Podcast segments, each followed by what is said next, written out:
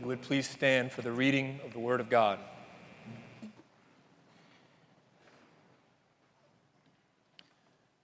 The book of James, chapter 1, beginning with verse 5. If any of you lacks wisdom, let him ask God, who gives generously to all without reproach, and it will be given to him. But let him ask in faith, with no doubting. For the one who doubts is like a wave of the sea that is driven and tossed by the wind. For that person must not suppose that he will receive anything from the Lord. He is a double minded man, unstable in all his ways. This is the word of the Lord. Please be seated. Back in 2009, two professors and researchers at the University of California, San Diego, published a paper trying to discern whether or not wisdom has a neurological basis. In other words, they tried to set out and scientifically study wisdom. And instead, what they found is that wisdom is difficult to comprehend. Quote, they said, there are several major definitions of wisdom, and no single definition is all inclusive and embraces every aspect of wisdom. In other words, wisdom is too broad. It's too broad to even study, but this is what they could agree on. This is what they said about wisdom. They said wisdom is uniquely human. Wisdom is a form of advanced cognitive and emotional development. Wisdom is a personal quality, and it's quite rare. Wisdom can be learned and perhaps gained through experience. And then, my personal favorite wisdom is probably not enhanced by taking medication. And I love, I love the, they're just kind of leaving it open. Just, just maybe we could find something that if you could take a pill, now you're wise. See, the, the search for wisdom is nothing new. Entire discipline of study, one that I studied in college, philosophy, dedicated to wisdom, literally, philosophia, the love of wisdom. Seneca said it this way Wisdom is the perfect good of the human mind. Aristotle, knowing yourself is the beginning of wisdom, and I love Socrates, who said the only true wisdom is knowing that you know nothing. The ancients believed that wisdom was much more than intellect. They believed that wisdom is a skill. It's not just what you think, but it's what you do. It's about not just knowing the right things, it's doing the right things. Now, so much of that is true, but the problem with a worldly human understanding of wisdom is that it's elusive. That, like they discovered in 2009, this old age truth that wisdom, it's like a dangling carrot, right? So it's always in front of us. If you could just know the right things or read the right books or listen to the right people or live just long enough, maybe you too could become wise. But this is not the way that the Bible talks about wisdom. You see, the Bible talks about wisdom, yes, as a skill, but it's much deeper than that. In a word, the Bible describes wisdom as godliness. Godliness. Our PCPC men's study this semester is studying the book of Proverbs. And this past Tuesday, Chad put it this way Wisdom is the skill and the art of godly living. One of my seminary professors put it this way He said, The wisdom that James, our study this morning, the wisdom that James is concerned with is tied up with the ability of the believer to live a life of faith. It is therefore not the wisdom of earthly success, it is the wisdom that bears the character of God. The wisdom that bears the character of God. See, in the Bible, wisdom is the ability to know God and to know His character and live a life in light of His character, to know His will and to live it out. It's, it's the way that you would live if you knew everything that God knew. That's wisdom. Wisdom is the ability to live out what was preached last week where James says that we should count it all joy when we encounter various trials. How do you do that? How do you do that? When you are facing trial, how do you count it joy? Well, you need wisdom for that. You need wisdom for that. That kind of wisdom, the wisdom that aligns our hearts and minds and our actions with the very character of God, that kind of wisdom you can't just earn. You can't study enough books. You can't just live long enough and try to get it. That kind of wisdom can only be given. And that kind of wisdom is graciously given to us the gracious wisdom of God. And this gracious wisdom comes to us in three ways this morning. Three ways that James will describe how do we get this kind of gracious wisdom. The first, wisdom comes through prayer. Second, wisdom begins with faith. And third, wisdom ends in worship. This morning, I want you to know this wisdom is the grace given ability to both know and live the character of God. And the only way we can have wisdom like that is for God to graciously give it to us. The first way that He does this wisdom comes through prayer. Look with me, verse 5. James 1, verse 5, James says, If any of you lacks wisdom, let him ask God and who gives generously to all without reproach, and it will be given to him. So, first, James writes, If any of you lacks wisdom, and, and I think that what James is doing here is he's making two rhetorical assumptions. First, there is such a thing as the wisdom of God, and second, you don't have it. All right, there is wisdom, and, and you are not wise. And I know this because he's saying if any of you lacks wisdom, he's assuming that all of us will identify with that, right? That all of us, as he's writing this, will say, Yes, that is me. I lack wisdom. But later in chapter 3, James again, he asks this question. James 3, verse 13, he says, Who is wise and understanding among you?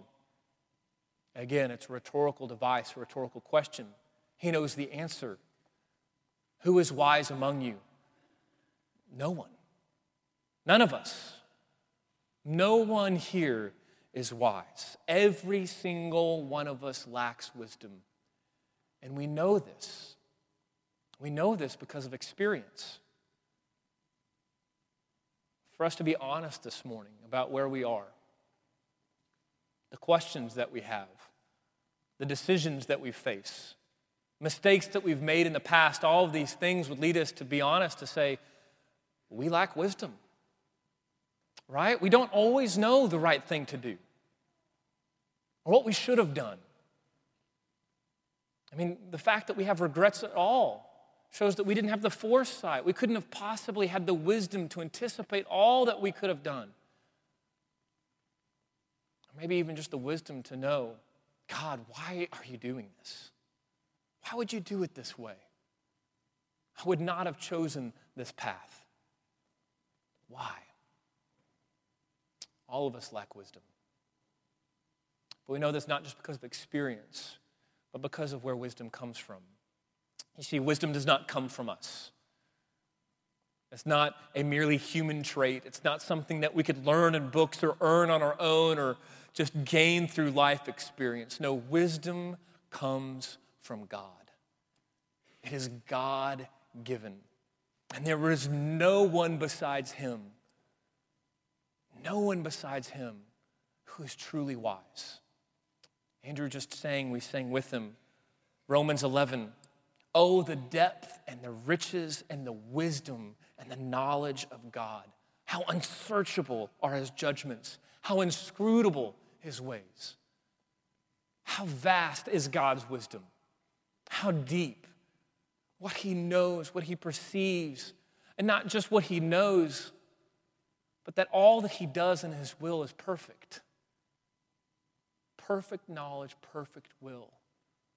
It's wisdom. God alone is wise, He is the source of all wisdom. And there is nothing that we can do on our own. No path of intellect or reason or book that we could read to try to discern His wisdom. We can't do it, not on our own. And this drives us crazy, doesn't it? We, we do it all the time. When something happens, we wonder, God, where are you? How is this wise? How is this wisdom? Or maybe it could be a piece of theology. I remember for me, I was a new believer and struggling with something that we probably all struggle with the doctrine of predestination. Perhaps you're struggling with that this morning. And you're trying to wrap your mind around that kind of wisdom. God, how does this work? The wisdom of God in salvation. I remember struggling with that, joking even, almost making a mockery of it, truthfully, with my roommate, hitting him on the shoulder and say, Well, did God predestine me to do that? Maybe it's not my fault, or maybe it was a choice. What we were doing in that moment is, was just so big for us. So big for us. We were wrestling, wrestling with the wisdom of God. Proverbs puts it this way Proverbs 30. The oracle says, The man declares, I'm weary, O God. I'm weary and worn out. Surely I am too stupid to be a man. I have not the understanding of a man. I have not learned wisdom, nor have I the knowledge of the Holy One. See, Proverbs is describing a man who's trying to figure out on his own the wisdom of God. And he's worn out. He is tired. And he realizes, I can't do it. And so, what do we do? All right, James, there is wisdom, and we are not wise. Now what? Well, James tells us pray. Pray. James tells us to pray. If any of you lacks wisdom, James says, let him ask God, who gives generously to all without reproach. Yes, it is true that all of us lack wisdom, but James is telling us something. He's saying that yes, there is wisdom, and wisdom can be had. No, you cannot earn it, you cannot think your way towards it. It will drive you crazy. But it can be given, given for all those who ask. Do any of you lack wisdom? Pray. So I wonder do you pray for wisdom? Do you ask God, God, grant me wisdom or do you rely on yourself? Because if you continue to rely on yourself, not only will it be fruitless, but it could drive you crazy. The great G.K. Chesterton put it this way in Orthodoxy, really a, a great book about wisdom. He said, Our mental ruin has been wrought by wild reason, not by wild imagination. A man does not go mad because he makes a statue a mile high, but he may go mad by thinking it out in square inches. What is he saying? It's one thing to fathom the mind of God, to worship in faith, to, to perceive it, to read in the scriptures, and to behold all that it is. It's another thing to try to figure it all out. And you can't do it. That kind of wisdom can only be given to us graciously by God Himself. Proverbs 2, verse 6 The Lord gives wisdom. From his mouth come knowledge and understanding. Who does he give wisdom to? To those who ask for it in prayer. Second Chronicles tells the story of Solomon, regarded as the wisest of men. Why was he wise? Because God came to him and said, Solomon, ask whatever you want, and I will give it to you. And what do you think he asked for? Wisdom. He prayed for wisdom.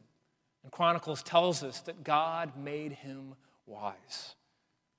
Wisdom is a gift, a gift given to us generously and graciously by our God.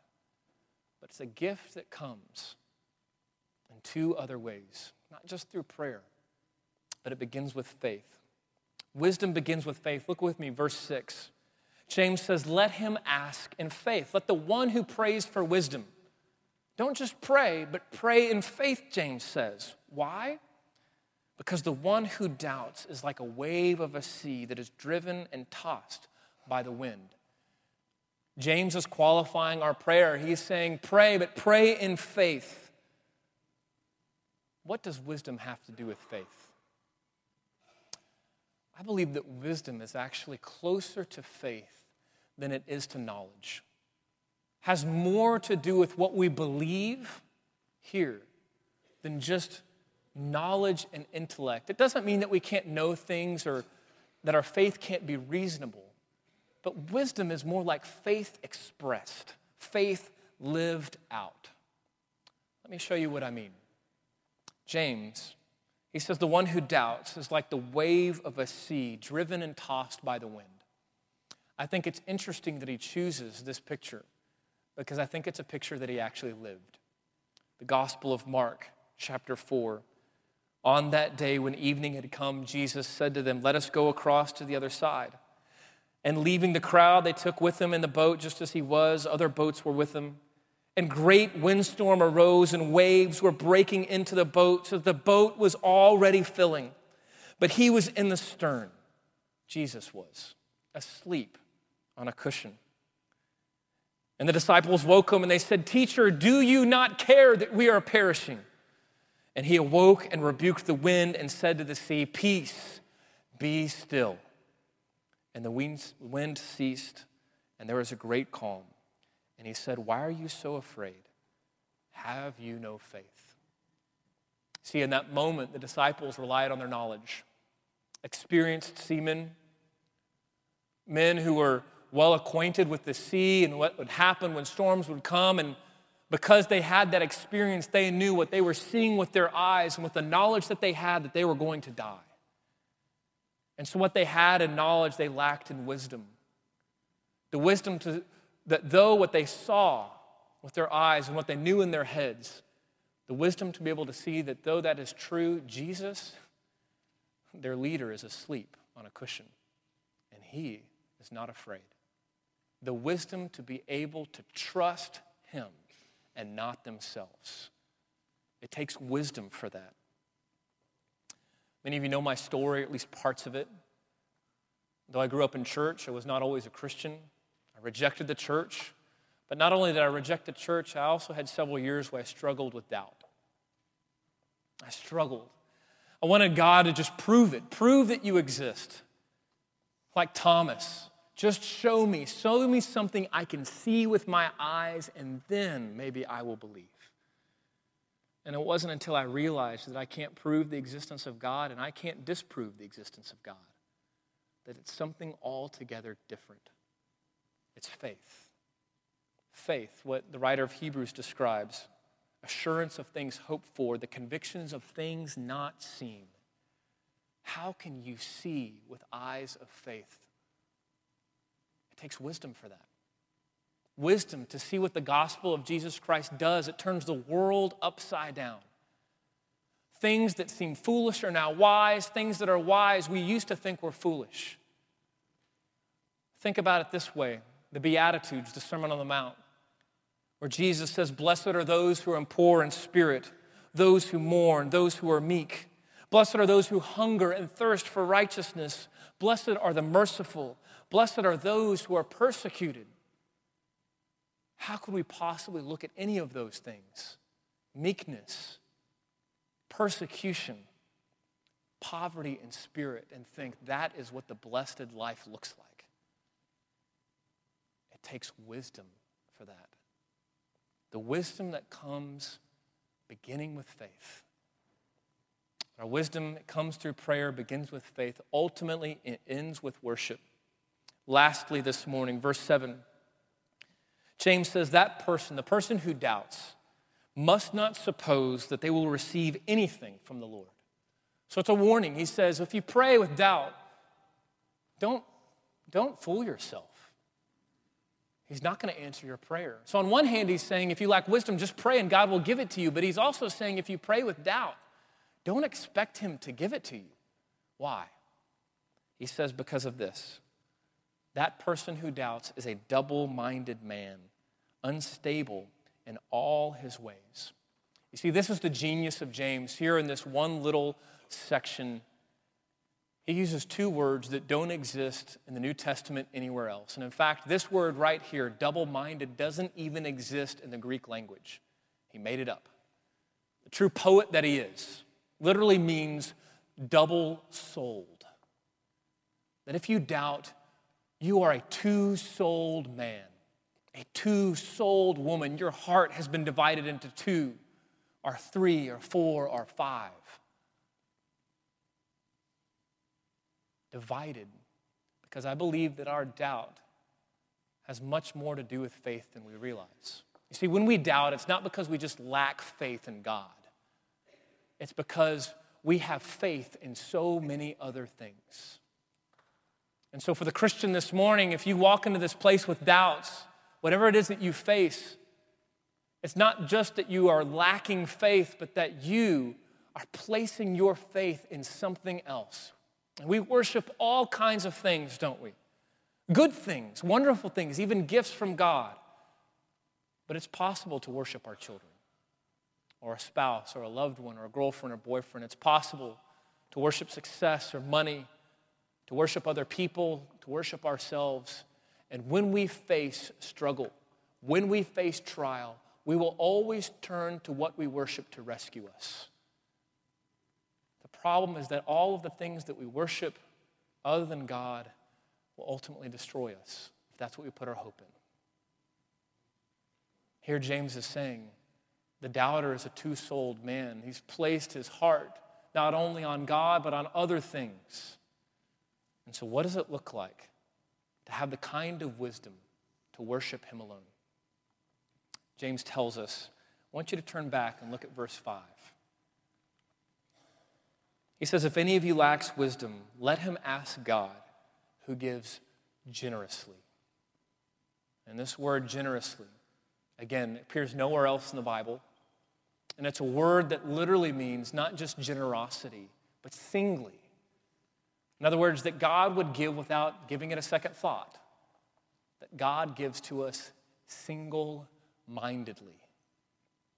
It's a wordplay.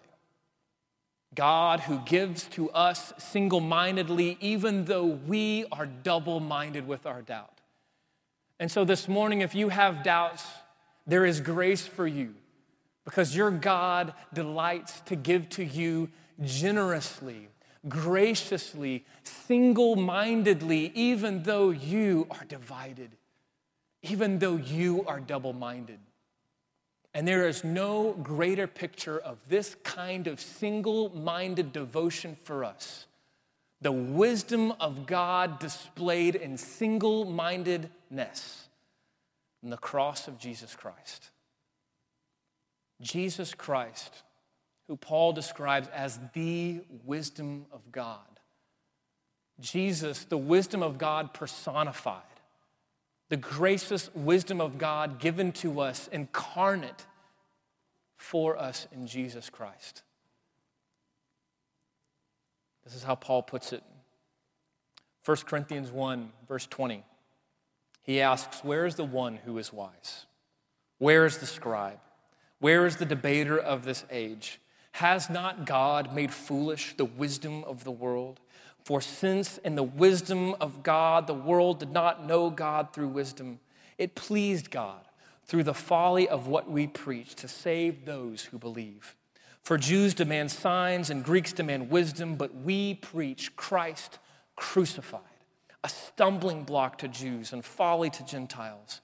To those who are called, both the Jews and Greeks, Christ, the power of God and the wisdom of God. God shows what is folly, what is utter foolishness. It's absurd. The cross of Jesus Christ, an instrument of shame and punishment and condemnation that our Savior did not come with a fist and a sword, but he came to lay his life down and he turned the world upside down. How can you possibly comprehend what he did on the cross for us? Only by the gracious wisdom of God. That what seems like foolishness is the greatest display of wisdom the world has ever seen. What seems like complete weakness. That Christ was arrested and tortured and beaten and spit on and scoffed at. And he died and he bore our sin and he rose again. That, kind of weakness would be the very power of God that redeems us and saves us. Jesus Christ, the wisdom of God, and the power of the cross. Let me pray for us.